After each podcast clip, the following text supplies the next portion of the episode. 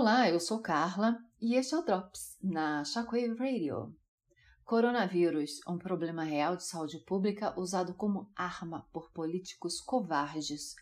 O coronavírus é um problema real de saúde pública que precisa ser tratado com a máxima seriedade e responsabilidade pelas autoridades governamentais.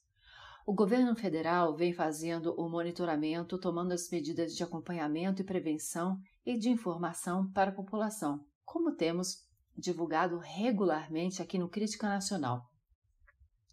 No entanto, o coronavírus tem servido também de arma para políticos covardes. Segundo noticiado hoje, dia 11, pela grande imprensa, o governador tucano paulista João Dória e o governador carioca Wilson Witzel estariam cogitando a elaboração de um decreto proibindo as manifestações de 15 de março por conta do coronavírus. Estivessem João Dória e Wilson Witzel realmente preocupados com a saúde da população de seus respectivos estados, teriam tomado medidas amparadas em lei para suspender eventos esportivos e em casas de espetáculos, como já ocorre em alguns países mais afetados.